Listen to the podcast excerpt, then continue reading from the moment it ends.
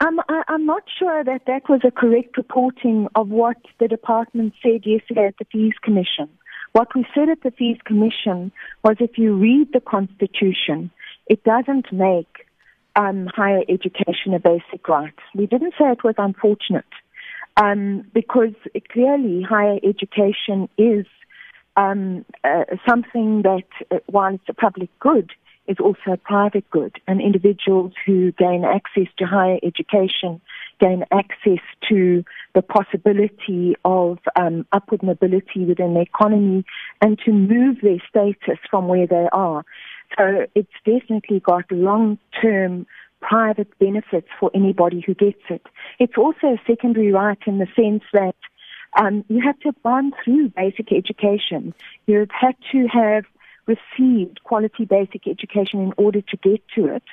Um, and then once you get there, you have to, uh, you know, you're in a quite a privileged position. So while it is a right for those who have met those needs, um, it's not a basic right in the sense that uh, basic education and early childhood education are. And those are really in the Constitution what are set out as basic rights that should be made accessible to anyone who needs it. And in, in terms of our Constitution, that is what needs to be free. Education, basic education, needs to be made available to everybody.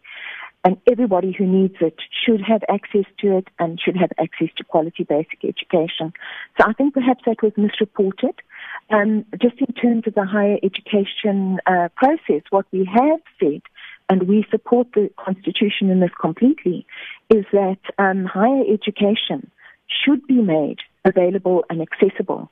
And what that means is that we need to make sufficient spaces in our higher education system to enable all students who actually merit it, who go through the system, who meet the academic um, um, uh, requirements to access higher education.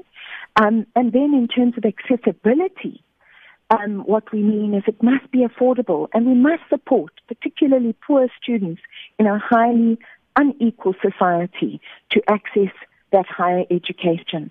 And there we are committed to progressively introducing um, uh, free higher education for the poor at full cost of study.